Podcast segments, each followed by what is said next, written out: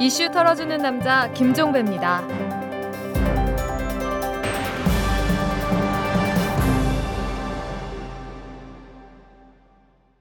9월 12일 수요일에 보내드리는 이탈남입니다. 안철수 원장이 조만간 대선 출마에 관한 입장을 발표한다고 했죠. 이 민주통합당 대선 후보 경선이 끝나는 대로 며칠 안에 입장을 밝히겠다고 어제 공식 발표를 했습니다. 안철수 원장이 밝힐 입장이라는 게 대선 출마라는 사실은 어렵지 않게 짐작할 수 있습니다. 그렇지 않고서야 민주통합당 경선이 끝나는 걸 기다릴 이유가 없을 테니까요. 자, 민주통합당의 대선 후보가 결정이 되고 이어서 안철수 원장까지 대선 출마를 선언을 하면 대선 구조는 비로소 제대로 짜여지는 셈이 될 텐데요. 자, 관전 포인트는 일단 안철수 원장과 민주통합당 후보의 단일화 과정이 될 것 같습니다. 이 단일화 과정이 단순히 누구를 얼굴로 내밀지를 결정하는 과정이 아니라 새로운 가치와 비전을 마련하는 과정이 되는지 여부가 후보 단일화의 위력을 좌우를 하겠죠.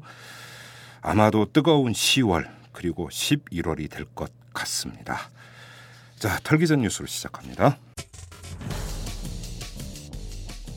새누리당의 이현구 원내대표가 오늘 정치판에 너무 곰팡이 냄새가 난다 이렇게 주장을 했습니다. 이현구 원내대표는 이번 국회 대정부 질문은 의원들의 출석률도 좋고 국무위원의 답변 내용도 좋아서 과거보다 좀 나아진 것 같은데 일부 야당 의원들이 너무 옛날 얘기만 꺼내서 좀 아쉬움이 있다면서 이같이 말을 했는데요. 이양구 원내대표는 과거의 역사적 사실을 정치적으로 이용하려는 모습이 안타까웠다면서 현재 정치의 중심은 여의도인데 과거 대통령의 무덤을 파는 세력들이 정치 중심을 자꾸 동작동 국립묘지로 옮기려고 하고 있다. 이렇게 말하면서 곰팡이 냄새를 운운을 했는데요.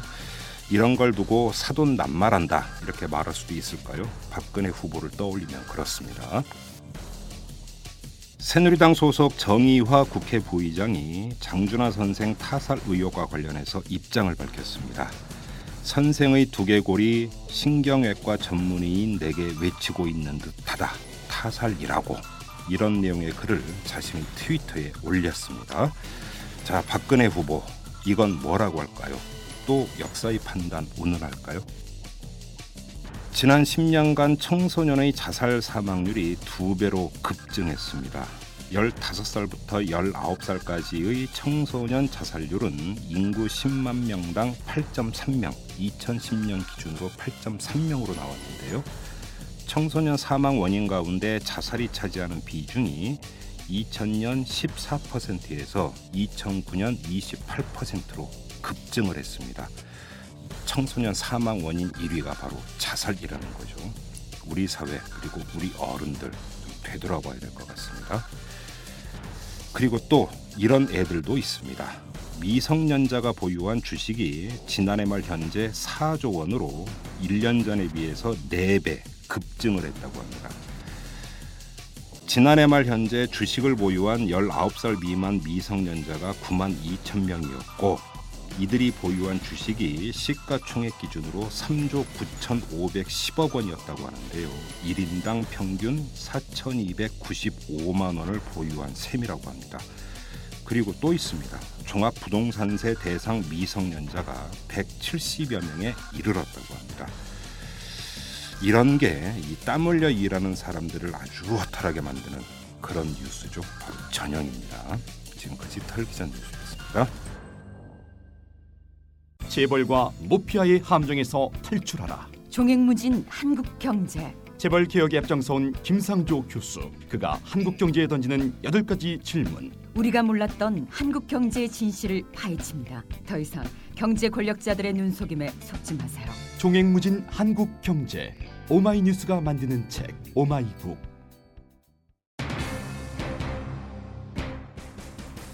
같은 그 대법원에서 이제 상반된 이제 판결도 있었지만 최근에도 여러 증언들을 어, 하고 계시기 때문에 그런 것까지 다 감안해서 어, 이거는 또 역사의 판단에 맡겨야 되지 않겠는가. 5.16이 그 어떤 추석을 만들었다 오늘의 한국이 있기까지의 그런 거 볼 때 바른 판단을 내리셨다고 생각을 합니다. 정치권에서 이, 이 문제를 갖고도 또 국민들이 생각이 다 다양하게 있는데 아, 이렇게 생각을 해라 저렇게 생각을 해라 옳으니 그러니 계속 끝이 없는 그 싸움 또 국민들한테 이렇게 생각하라고 한 이렇게 몰아간다든가 정치권에서 계속 그러면 이제 국민을 분열을 시키는 거 아니겠습니까?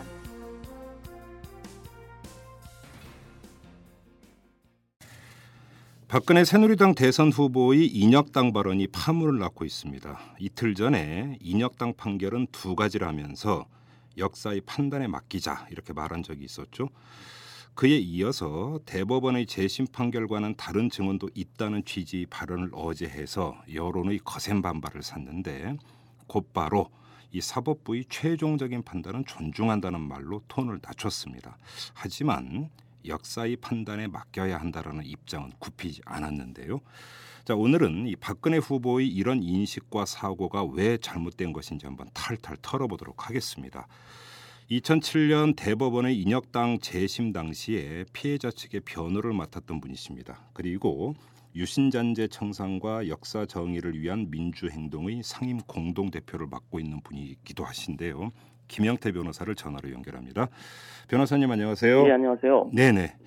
그 인혁당 재심 사건 뭐 변호를 맡으셨었으니까 그 어떤 분보다 아마 가장 잘 아시리라고 생각해서 저희가 모셨는데 인혁당 인혁당 하지만 사실은 모르는 분들이 잘 많습니다. 일단 이 사건부터 좀 그 알고 넘어가야 될 것 같은데 1차, 2차 이렇게 있지 않았습니까 그렇죠. 원래? 예, 그좀 설명 좀 해주시겠어요? 어떤 사건이었는지? 그러니까 인혁당이라는 건 이- 인민혁명당의 약칭이거든요. 네네. 그러니까 뭐 그 외국에도 인혁당이라는 그런 비슷한 명칭의 그 당들이 좀 있어요, 있기는. 그런데 예, 어, 그 명칭은 뭐 본인들이 만든 건 아니고요. 네, 이제 그 수사기관들이 갖다 붙인 거죠. 아 그래서, 예, 예, 1차 인혁당이 1964년에 예, 예. 이제 그 학생들이 그때도 막 데모를 했거든요. 뭐 네네, 그러니까 그걸 막기 위해서 네, 어, 박정희 정권에서 이제 중앙정보부가 음. 기획을 했습니다. 그래가지고 음, 어, 그 수십 명의 사람들을 잡아들여가지고 네, 그 중에서 한 13명인가가 하여튼 재판에 회부됐는데 예, 처음에는 무죄를 받아 두 명만 유죄고 나머지 다 무죄였거든요. 네. 그런데 엄청난 압박을 넣어가지고 음. 한국 심에서는 다 유죄가 났어요. 13명이. 예, 예. 그런데 어, 그때 그 1차 인혁당이라고 그래가지고 음, 어, 그런 실체가 있는가를 이제 검사들이 수사를 했는데 네, 그때 수사 검사들이 뭐 이용훈 부장이라고 이제 그 부장 판사 부장 검사고 나머지 이제 그 일반 검사들이 있었죠. 그런데 네, 네, 네 명의 검사들이 하여튼 수사를 해보니까 예. 아무리 그냥 뭐 탈탈 털어도 나오는 게 없어요. 그러니까 예, 아 이거 도저히 이거는 안 되겠다. 음, 아, 그래갖고 사표를 다 써가지고 네, 이제 위로 올라갔죠. 그랬더니 예. 위에서는 안 된다고 막 이제 사표를 막 반려하고 음. 근데 우리는 도저히 안 된다. 네, 이건 할 수 없다 그랬더니 그때 그 당직하는 검사를 시켜서 기소를 해버렸어요. 수사 검사가 네, 아니고 수사 검사들은 다 그냥 못하겠다고 그랬고, 예. 어 그러면서 그때 그 수사 검사들이 어, 무죄 이제 무혐의라고 이제 이 인혁당이라는 건 없다 이렇게 이제 음. 결론이 나니까 네.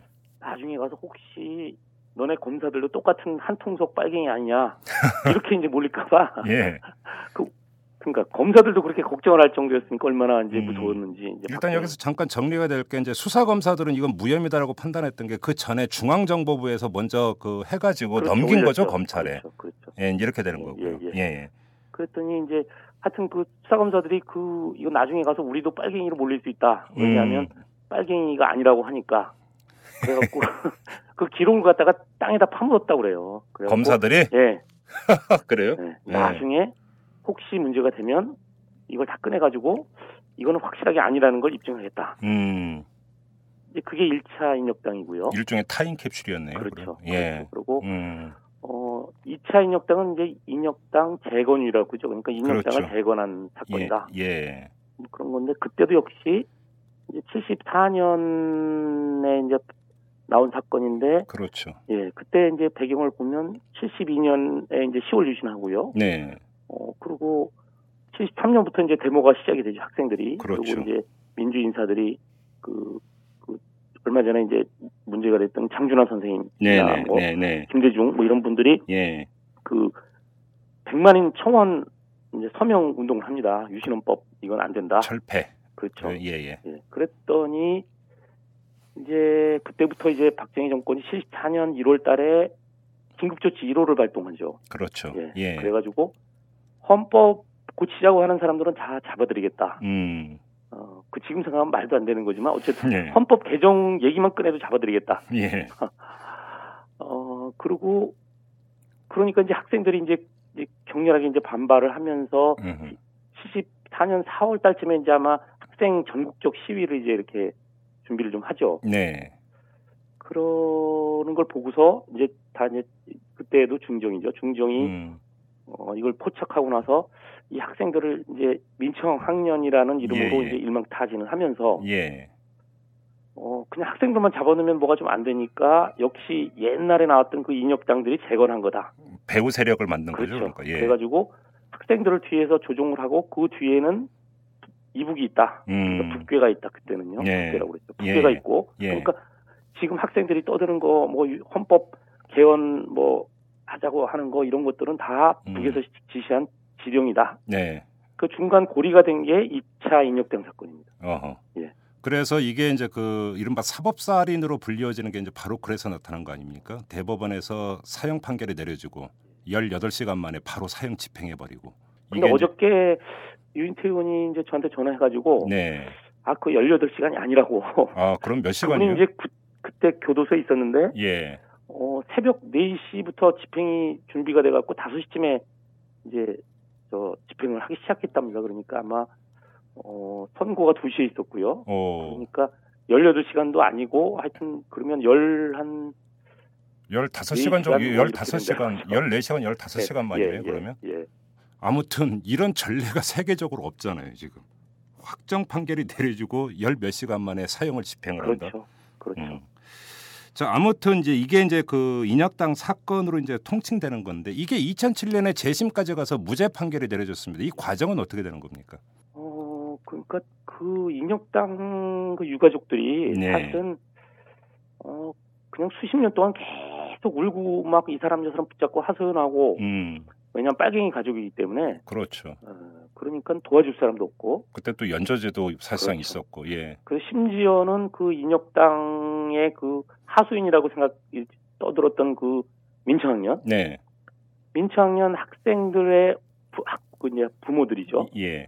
부모들도 인혁당 그 어머니들하고 예. 이렇게 만나는 걸 꺼렸어요 아 진짜로 빨갱이로 안 네, 겁니까 우리 그러면? 우리 예. 아들까지 다 빨갱이 모습 죽는다 오. 어, 당신들이 우리하고 같이 다니면 예. 그래서 홍성호 변호사님이 이제 그때 변론하셨는데 최근에 그 작년에인가 책 내셨죠 네. 거기 보면 아 그때 내가 사실은 인혁당 그 가족들에 대해서 좀 못할 짓을 했다. 어. 어, 왜냐하면 학생들을 보호하기 위해서 예. 내가 거기를 차단했다.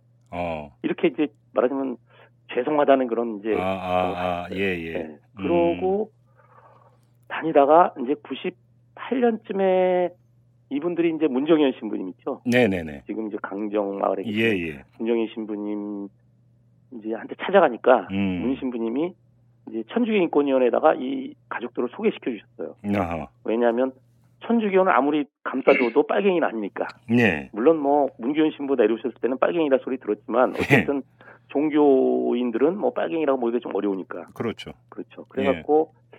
어 이제 저희 천주교 인권이나 98년부터 이분들을 이제 이렇게 보듬기 시작했는데 네. 사실은 그때는 어 이분들 그냥 갈 데 없으니까 그냥 우리가 그냥 이렇게 품어주는 것만으로도 족하다. 음. 그래서 그냥 1년에 한 번씩 그 뭐죠 그 추모제 해주고 네. 그게 뭐 그 재심으로 가서 무죄를 받고 이런 거는 꿈에도 생각 못했어요 그때는 그냥 이제 위로 차원이었죠. 그렇죠. 러니까 예. 그렇죠. 예. 그런데 어 저희가 그 동안에도 혹시나 몰라서 음. 그 인혁당 사건 기록이 재판 기록이 혹시 어디 있을까? 예. 그 인혁당 기록은 민초학년 기록하고 붙어 있습니다 같이. 그렇겠죠. 왜냐하면 예. 거기 여정남 씨, 그 선생이 그 경북대학교 학생이었는데 예. 이제 인혁당과 민초학년을 연결한 고리로 그분이 돌아가셨거든요. 네, 네, 네. 그렇기 때문에 그 기록이 거의 다 같이 있습니다. 그래서 예. 근데 수전문을 공식적으로 물어보면 없대요.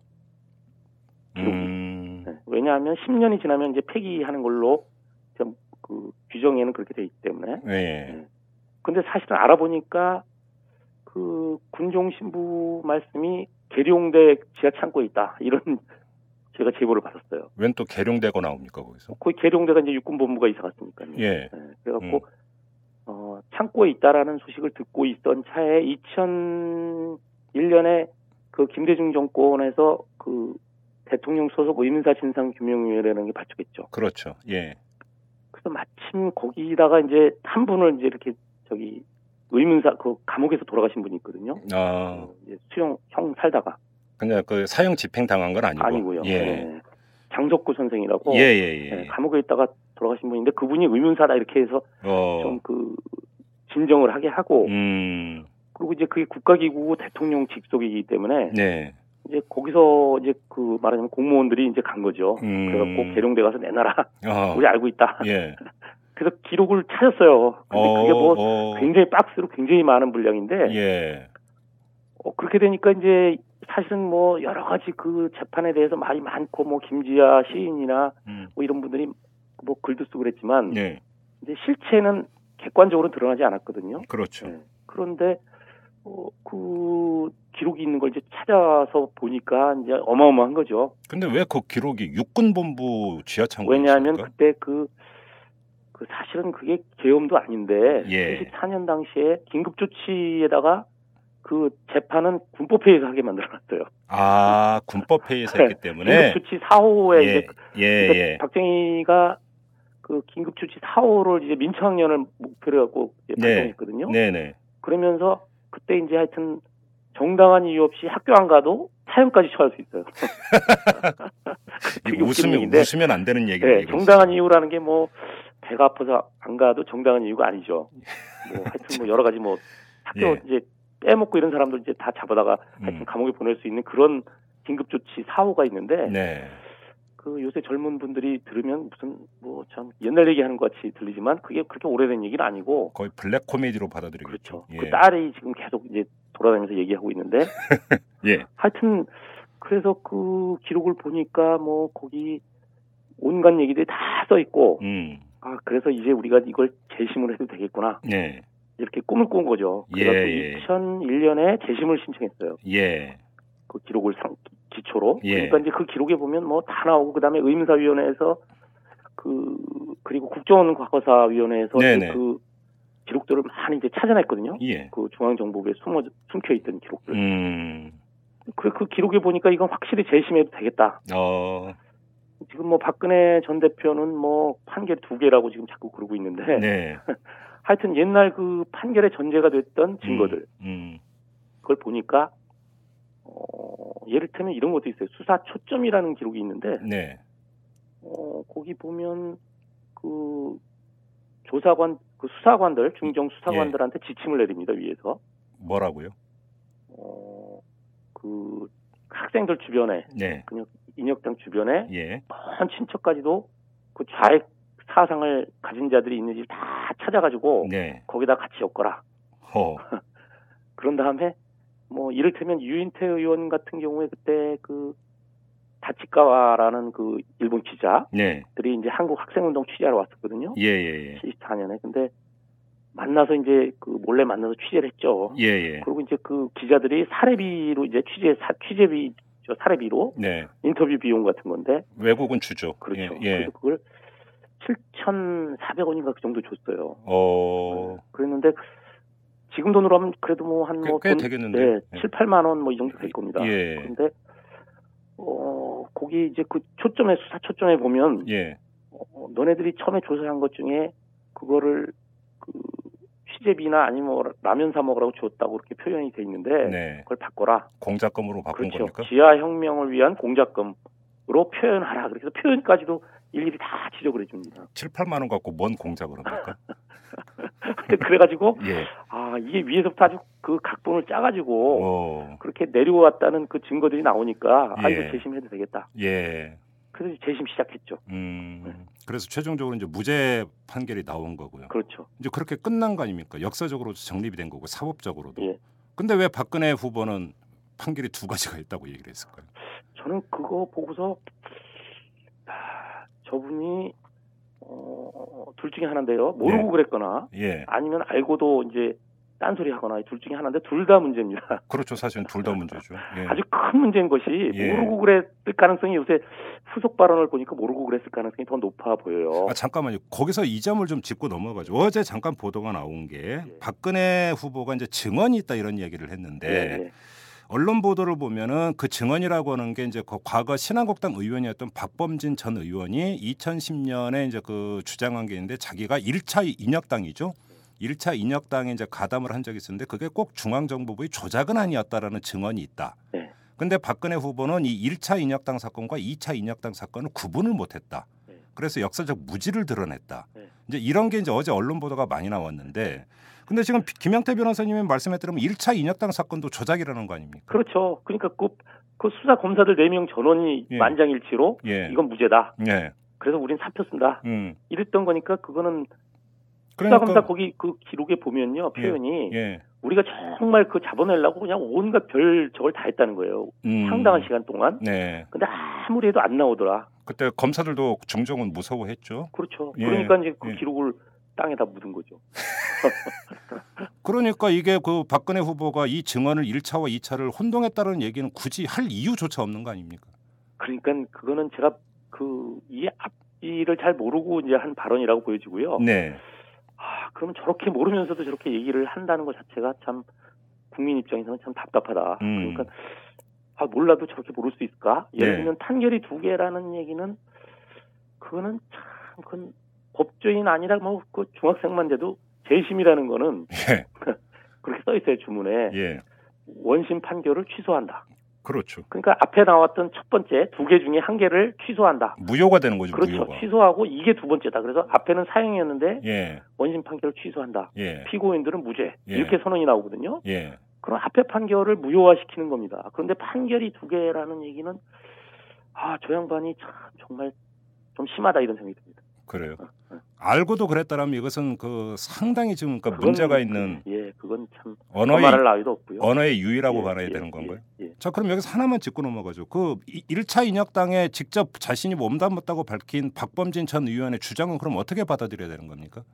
어 제가 이제 그 1차 인혁당 그 그분들 무죄 아니죠 무혐의 이제 하여튼 죄가 없다라는 이제 그런 전제하에서 지금 재심하고 있거든요. 네. 아 1차도? 네, 아 지금- 1차도 지금 재심 예, 과정을 재심 거... 들어갔습니다. 아 재심 들어가서 예예. 이제 아마 이제 하여튼 재판이 이제 조금 있으면 시작될 텐데 네. 그런데 거기 이제 살아계신 분들한테 여쭤봤어요. 예. 다 연세가 높은데. 예.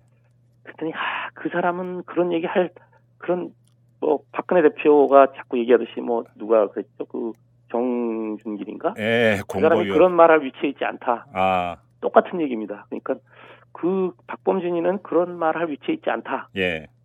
전혀 모르는 사람이다. 그러니까 내가 가담했다라고 하는 이 말 자체의 신빙성이 그렇죠. 떨어진다는 그렇죠. 얘기네요. 그렇죠. 그래요. 그러면 그건 증언으로서의 가치가 별로 없다고 봐야 되는 거네. 요 예, 그분들은 그냥 웃고 말더라고요. 그래요? 아, 1차도 지금 재심이 진행 중입니까? 예, 예, 아, 그건 예, 제가 예. 몰랐던 사실인데. 예. 언제쯤 나올까요, 그러면 그 결과는? 아마 이 금년 말이나 내년 초쯤에 아마 이제 결론이 나올 것 같습니다. 근데 아마 그것도 무죄 나오지 않을까 저는 그렇게 기대하고 있습니다. 혹시 대선 결과에 따라서 재심 결정이 달라질 가능성은 없습니까? 아, 그거 상관없이 아마 그건 무죄 나올 수밖에 없다고 생각해요. 사법적으로 예, 보면. 워낙 분명하기 때문에. 아, 그래요. 예. 자, 그러면 지금 그 변호사님께서는 두 가지 가능성을 놓고 말씀을 하셨습니다. 하나는 알면서도 그렇게 얘기했을 가능성. 예. 또 한 가지는 진짜 몰라서 그렇게 얘기했을 네. 가능성. 알면서 그렇게 이야기를 했다면 이거는 그러니까 저 그 국민을 기만했다고 얘기를 그건 하는 것도 그렇죠. 무리가 그거는 아닐 뭐 것 같고. 공, 공인으로서 예. 그거는 정말 좀 아- 말이 아니죠. 어 그래요. 예. 그러면 역 몰라서 그런 얘기했다면 이건 대통령의 자격이 없는 건가요? 예. 저는 사실 뭐 몰라서 그랬다라는 쪽으로 이제 심증이 좀 굳어가는데 예. 왜냐하면 이제 2, 3일 동안 계속 하는 나오는 얘기가 예, 아 정말 1차 인혁당 눅잘 구별을 못하고 네. 어, 그 다음에 재심이라는 게 뭔지도 잘 모르는 것 같고, 에이 설마. 아 그건 거의 중고등학교 수준의 상식 아닌가요? 재심이 뭔지는 그렇다면 뭐 말, 말장난일 수도 있죠. 그래요. 그렇죠. 네. 어 근데 저 어제 그 박근혜 캠프 쪽에서 나왔던 얘기는 사법부의 최종적인 판단은 존중하지만 그래도 역사의 판단에 맡겨야 한다. 또 이런 말을 하고 있습니다. 이 논리는 어떻게 보십니까? 저는 그 말 참 황당하다고 생각하는데요. 예, 어, 그 그 죄가 되느냐 안 되느냐 이거는 사법부가 판단하는 거거든요. 그렇죠. 역사가 판단하는 게 아니고 예. 그거 아무리 역사가 흘러가도 네. 어, 그 무죄한 판결을 갖다가 그러면 역사가 나중에 가서 저 사람들은 죄인이다라고 판결 역사가 판결할 리는 없거든요. 네. 그러니까 당장 우리가 판결 눈앞에서 판단할 수 있는 것들은 판단하라고 하는 것이 바로 사법부의 존재 이유거든요. 네. 네, 그래서 저 사람들이 정말 부계 지령을 받고 학생들을 배후 조종했느냐 음. 아니다 예. 없다 예. 이렇게 명백히 판단을 했는데 그걸 다시 역사에 맡긴다 그러면 예. 그 역사는 잘못된 역사겠죠. 혹시 이런 거 제가 그 과거 80년대 이제 학생 운동이 아주 성했을 때 예. 보면은 역사가 나를 무죄로 하리라 이런 말도 유행을 한 적이 있었습니다. 뭐냐면 사법부에 그 학생 운동하다가 이제 그 잡혀 들어간 사람들이 유죄 판결을 내리는 거에 대해서 인정하지 않으면서 예. 사법적으로 나는 유죄지만 역사적으로 나는 무죄다 이런 논리가 참 많이 있었거든요. 박근혜 후보의 논리도 그런 논리 아닐까요? 그러니까 사법부의 재심 판결을 별로 인정하고 싶지 않은 이런 측면은 없을까요? 어, 그거를 뭐 그러니까 혹시 만 100%를 양보해 가지고 네, 어, 김대중 정권이나 노무현 정권에서 아래 있던 사법부가 네. 눈치를 봐가지고 무죄를 했다. 예, 뭐 이렇게 말하면 뭐 혹시 안 하나? 음흠. 그런데 지금 그 이명박 정권에 들어와서도 계속 그 지금 인혁당 민청학년 재, 재판 계속 지금 들어 예, 들어가고 있거든요. 아 예. 예, 대부분에서 작년에도 또 손해배상까지 하라고 아, 국가가 그러니까 아, 이거는 잘못됐고 명백히 불법이고 더군다나 그래서 CEO도 적용하면 안 된다. 음흠. 원래는 10년 안에 재판 안 하면 재판 못 하거든요. 네, 근데 대부분 CEO까지도 배제를 했습니다. 그거는 예, 그 정권하에서 워낙 그 심하게 재판도 못 하게 했기 때문에 예, 이건 CEO도 적용하면 안 된다. 이래가지고 작년에도 판결 나고 금년에도 계속 지금 인혁당 민청학년 계속 무죄 나오고 있어요. 그게 이제 정권의 성향에 따른 정치적 판결이라고 볼 수가 없다는 그렇죠. 근거네요. 그러면 그렇죠. 그러면 이걸 부정할 이유가 아- 어디에도 없는 거 아닙니까?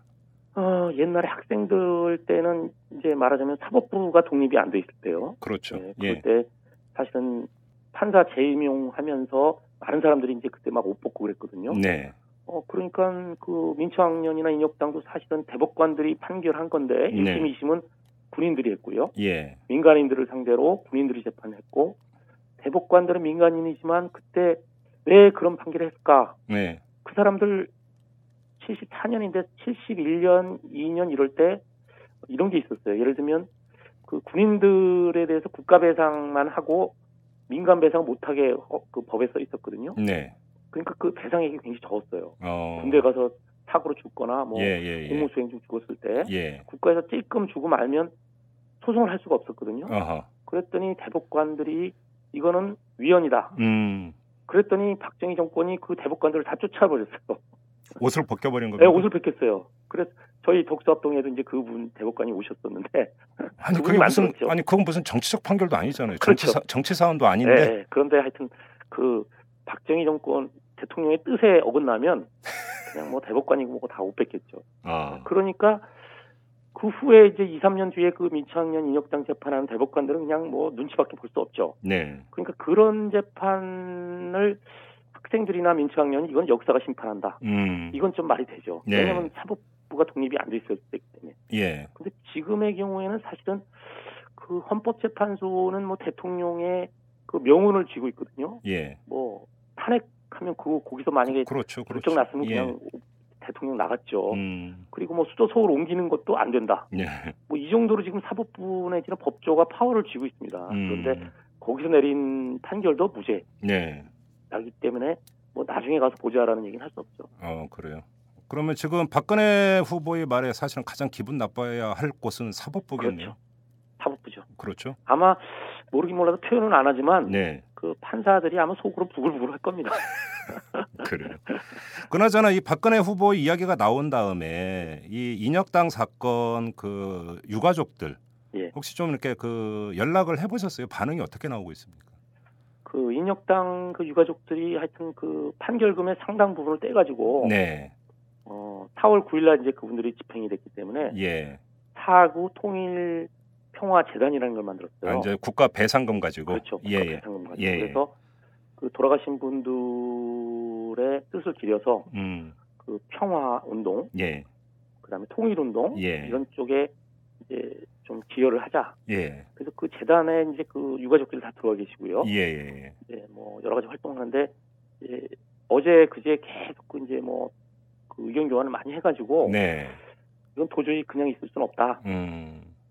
사실은 그분들이 이제 연세도 많이 들고 네. 뭐 80순 뭐80 중반 막 이래가지고 그렇죠. 예. 뭐 거동이 좀 불편한 분들이 워낙 많은데 음. 어, 도저히 안 되겠다 싶어서 아마 오늘쯤은 뭐 모여서 그 도대체 박근혜 전 대표가 무슨 얘기를 무슨 뜻에서 한 건지 음. 좀 물어보러 가자 뭐 네. 이렇게 아마 의견을 정한 걸로 알고 있습니다. 아, 그러면 일종의 항의 방문을 계획하고 그렇죠. 계신 겁니까? 그렇죠. 박근혜 후보를 찾아가서 예, 아마 2시쯤에 아마 가서 좀, 좀 물으러 간다고 그러더라고요. 아 그래요? 예. 어, 예, 그것도 좀 저희가 지켜봐야 되겠네요. 자 그리고 우리 변호사님께서 유신잔재 청산과 역사 정의를 위한 민주행동. 예. 요즘 시민단체는 이름이 참 깁니다. 아무튼 예. 이 민주행동의 이제 상임 공동 대표를 맡고 계시니까 몇 가지만 좀 더 여쭤보겠습니다. 예. 어, 오늘 이항구 새누리당 원내대표가 무슨 이야기를 했냐면 곰팡이 냄새가 난다 이런 표현을 썼습니다. 네. 이 곰팡이가 뭐냐면 왜 자꾸 과거사 문제 갖고 그 연연하느냐 야당 인사들이 이런 이야기를 했는데 이런 발언 어떻게 받아들이십니까? 저는 참, 그러니까 이 정치라는 게 원래 그 죄송한 말씀이지만 정치에 성공을 하면 중학교 2학년 수준에 맞추라고 그러거든요. 그래야지 국회의원도 당선되고 대통령이 된답니다. 예. 왜냐하면 복잡하게 얘기하고 예. 그 논리적으로 얘기하면 머리에 안 들어오고 아, 예, 예. 단순하게 간단하게 근데 예. 곰팡이라는 거는 이제 중학교 2학년 딱 그 얘기인데요. 예. 어 그러면 새누리당이 그 공식 입장이 네. 일본에 대해서 예. 그 정신대 배상하라는 얘기를 안 합니까? 아, 예, 예. 하잖아요 거기도. 예. 그럼 그 곰팡이가 아니라 그거는 정신대는 지금 그보다 더 오래된 얘기죠. 네. 뭐 70년 뭐 이렇게 된 얘기인데 음. 음흠. 우리는 계속 일본에 대해서 사과를 제대로 안 했다. 네. 일본 사람들은 그래요. 도대체 그때 그뭐 여러 가지 표현을 했죠. 뭐 유감, 그다음에 뭐 성, 성, 성모라고 했는데 통서 개념. 아, 통서개념이라고. 예, 예. 그래서 그걸 여러 차례 일본 총리들이 얘기했는데도 예. 도대체 너네들은 무슨 사과를 그렇게 끝까지 계속 하라고 하느냐. 우리 예. 여러 번 했다. 예. 그, 그런데도 우리 계속 사과하라고 그러잖아요. 음. 그 왜 그럽니까? 음. 그리고 정신대 배상하라고 수요 집회 지금 천 회가 넘었죠. 네. 우리나라 할머니, 할머니들. 예. 그리고 배상하라. 예. 그거 왜 그럽니까? 그것은 과거는 과거를 끝인 게 아니고 현재 그리고 미래에 그대로 영향을 미치기 때문에 네. 그런 겁니다. 근데 우리 일본에 대해서 그걸 제대로 우리가 적을 못 하고 있기 때문에 네. 결국은 일본이 독도는 자기네 거라고 음. 그게 사실은 1905년 한일합방 저기 저, 저 하면서 어 자기네 영토에 편입시킨 거거든요. 네. 1905년에 예. 자기네가 관보에다가 예. 어 근데 그 독도까지 저렇게 들고 나오는 거는 정말 파렴치하고 뻔뻔한데 네. 그건 사실은 우리가 그 전후 배상이나 그런 거 분명히 하고 막 공세를 높였더라면 음. 독도 얘기 못 나옵니다. 음. 똑같은 얘기죠. 예. 아니 그러면 새누리당한테 저는 그렇게 반문하고 싶어요. 그러면 일본 얘기 안 할 거냐 앞으로 예. 하죠. 예.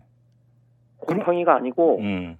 곰팡이가 계속 커가지고 썩으면 나중에 이제 밥 못 먹거든요. 우리가 그렇죠. 똑같은 얘기. 근데 이런 논리가 성립이 될 수가 있습니다. 일본의 식민 지배는 절대 악이고 거기에는 해석의 여지가 없다.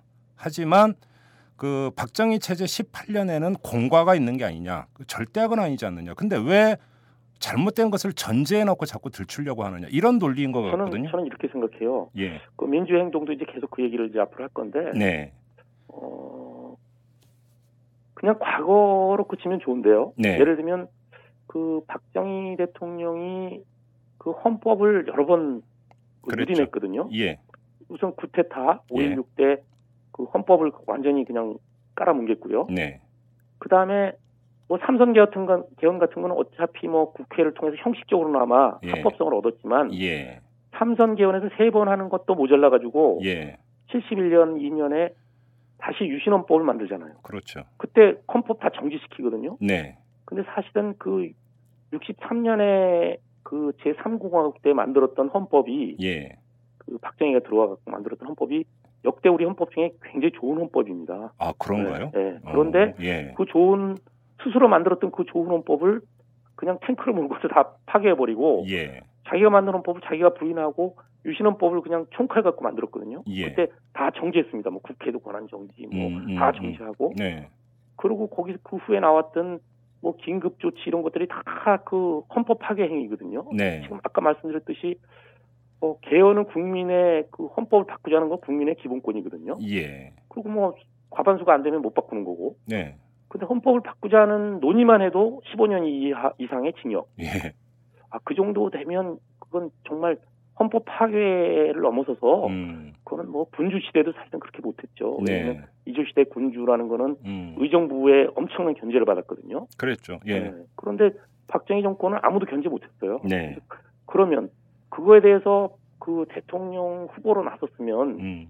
아 그거 잘못됐다. 네. 그 분명히 헌법에 대한 파괴다, 예. 유린이다라고 표현을 하는 것이 예. 공적으로 그 대통령 후보가 할 얘기죠. 음. 근데 그거를 계속 뭐 공과가 있다 이런 얘기를 하면요, 예. 그거는 과거 얘기가 아니고 예. 그분이 대통령이 됐을 때 어, 그런 사고를 갖고 과거의 헌법 파괴를 아니라고 생각하는 사람이 헌법을 제대로 지킬 수 있겠느냐? 예. 이건 현재의 문제입니다. 그래요. 아. 예. 현재의 문제다. 예. 그러면 제가 하나 더 여쭤보겠습니다. 그럼 박근혜 후보는 왜 그러면 이런 논리를 계속 고수를 하는 걸까요? 그, 그 여론의 따가운 질책도 계속 나오고 있고 국민의 시선도 그래서 별로 좋지 저는요. 않은데. 저는 그래서 그분에 대한 하여튼 그래도 예. 그 뭐 여러 가지 어려운 상황에서도 계속 한나라랑 새누리당을 그 반전시켜서 키웠던 분이라서 네. 상당히 이제 그 나름대로의 그 능력과 이런 힘이 있다고 생각을 했는데 네. 예. 지금 계속 그런 발언이 계속되는 거 보고 실망을 했어요. 어. 아 만약에 대통령이 되고자 하는 꿈이 있고 그러면 예. 공과 좋아요. 그럼 공이 있으면 과도 얘기를 해야죠. 아 이건 잘못된 거다. 음흠. 이거 아무리 우리 아버지지만 음흠. 이런 헌법 파괴는 앞으로 있어서 안 된다. 네. 나는 헌법을 준수한다. 이렇게 얘기하면 간단히 끝날 얘기거든요. 예. 근데 그거를 계속 안 한다는 거는 아 이거는 어떻게 보면 그냥 흔히 보이는 그냥 그 그 그냥 가정에서 그 고집스러운 그, 그 아줌마 네. 뭐 이런 비슷한 그런 행태를 보이니까 예. 아 저분 참모들이 참 옆에 답답하다. 음. 어. 저거 빨리 털고 가면 간단히 끝날 일을 네. 왜 저러고 있을까? 어. 제가 참모라면 저는 빨리 털라고 말하고 싶어. 요 오히려 근데 그게 거꾸로 이 딸이라고 하는 존재의 굴레가 작용하는 건 아닐까요? 그러니까요. 딸의 굴레를 벗어야지 대통령이 되거든요. 예. 그런데 만약에 딸의 굴레를 쓰고 대통령이 된다고 하면 네. 저는 그렇게 생각해요. 박정희 정권에 뭐 공과가 있다. 저는 뭐 공은 없다고 생각하지만 하여튼 뭐 백범의 예. 항구에서 공이 있다 치고 예. 어, 사실은 그 경제 개발이라는 게 저는 민주당도 어느 순간부터 경제 개발엔 공이 있다고 자꾸 얘기를 하는데 네. 저는 우리나라 국민들이 가지고 있는 그 억척스러움, 네. 그 능력, 뛰어남 이런 것들이 이 경제를 이렇게 일으킨 것이지 예. 사실은 전두환 정권 때가 최고로 경제가 많이 성장했거든요. 저희가 그 얼마 전에 안병옥 교수님 모시고 인터뷰를 했는데 예. 안병옥 교수님께서 뭐라고 하시냐면 18년 장기 독재에서 그 정도 못할 사람이 어디 있느냐 그렇게 그렇습니다. 말씀하시더라고요. 네. 예. 전두환 정권 때가 더 잘했어요. 예. 그런데 그거를 박정희 개인의 공이라고 말하는 건 정말 언어 도단이고요. 네. 하여튼 뭐 공이 있다 치고 예. 그렇더라도 과가 있으면 과를 분명히 짚는 거 네. 그것이 그 정치인의 그 저거고요. 네. 만약에 그걸 계속 지고 가면 그 박정희 정권의 공과를 넘어선 게 이제 삼김이거든요. 네. 그래서 뭐 김대중, 김영삼, 뭐 김종필 다 이분들이 차례대로 하여튼 권력을 쥐었다가 놨는데 네. 그 다음에 이제 청산된 게 이제 노무현 정권이고요. 예. 뭐 이명박 정권은 또 다른 의미에서의 청산이고요. 네. 그래서 박정희, 삼김 이게 다 넘어간 옛날 얘기거든요. 예. 근데 어떻게 다시 그 아버지 공과를 못 벗으면 음. 다시 박정희 정권으로 돌아가는 거거든요. 근데 네. 그렇게 되면 우리나라 역사가 너무 후퇴하는 것이기 때문에 예. 저는 그분이 정말 대통령으로서 좋은 대통령으로서 역사를 반- 발전시키려면 예. 과를 과감하게 털어야 된다. 이렇게 음. 하여튼 조언하고 싶습니다. 알겠습니다. 마지막으로 이런 질문을 드리고 싶은데요. 우리가 유신 유신 이야기는 참 많이 하는데 우리 그 젊은 청취자들은 사실은 한참 먼 옛날의 얘기입니다. 예. 변호사님께서 만약에 그이 젊은층에게 유신은 이런 것이었다라고 설명을 하는데 어떻게 설명해 주시겠습니까? 어, 예를 들면 당신들은 투표권 없다. 음, 그게 뭐냐면 국회의원들 3분의 1을 대통령 임명했거든요. 유정회라고 네, 그때 그랬어요. 유정회라고. 예, 그러면 당신들 투표권 없다. 예, 국회의원도 내가 임명한다. 예, 그냥 뭐 대통령 같은 건 그 체육관에서 뭐 전두환처럼 예. 체육관에서 그냥 그 후보들 대의원들이 뽑는다. 음흠. 이렇게 생각하면 아마 아무리 요새 정치에 관심 없는 젊은이들도 네.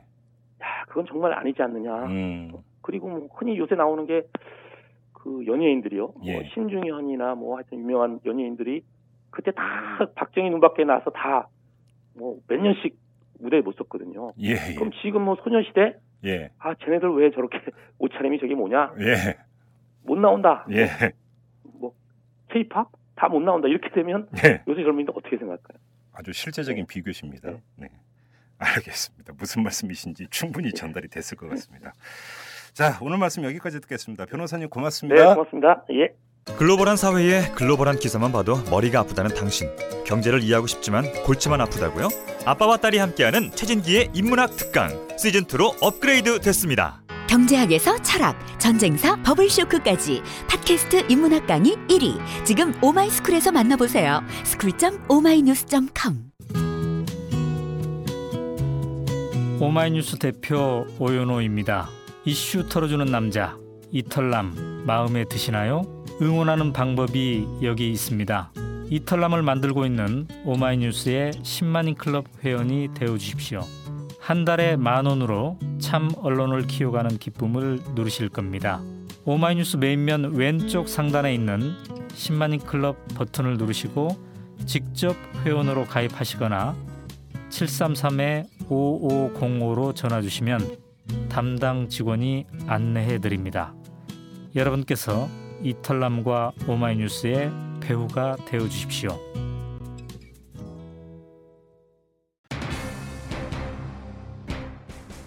오늘은 짧게 말하겠습니다. 이 박근혜 후보가 인혁당 사건을 역사의 판단에 맡기자는 강변을 거듭하고 있는데 말이 안 됩니다. 1975년에 인혁당 사건 관련자들에게 사형 판결을 내렸다가 2007년에 재심을 통해서 무죄를 선고한 것. 이게 바로 역사의 판단입니다. 이만 마치도록 하겠습니다. 지금까지 이탈남 김종배였습니다.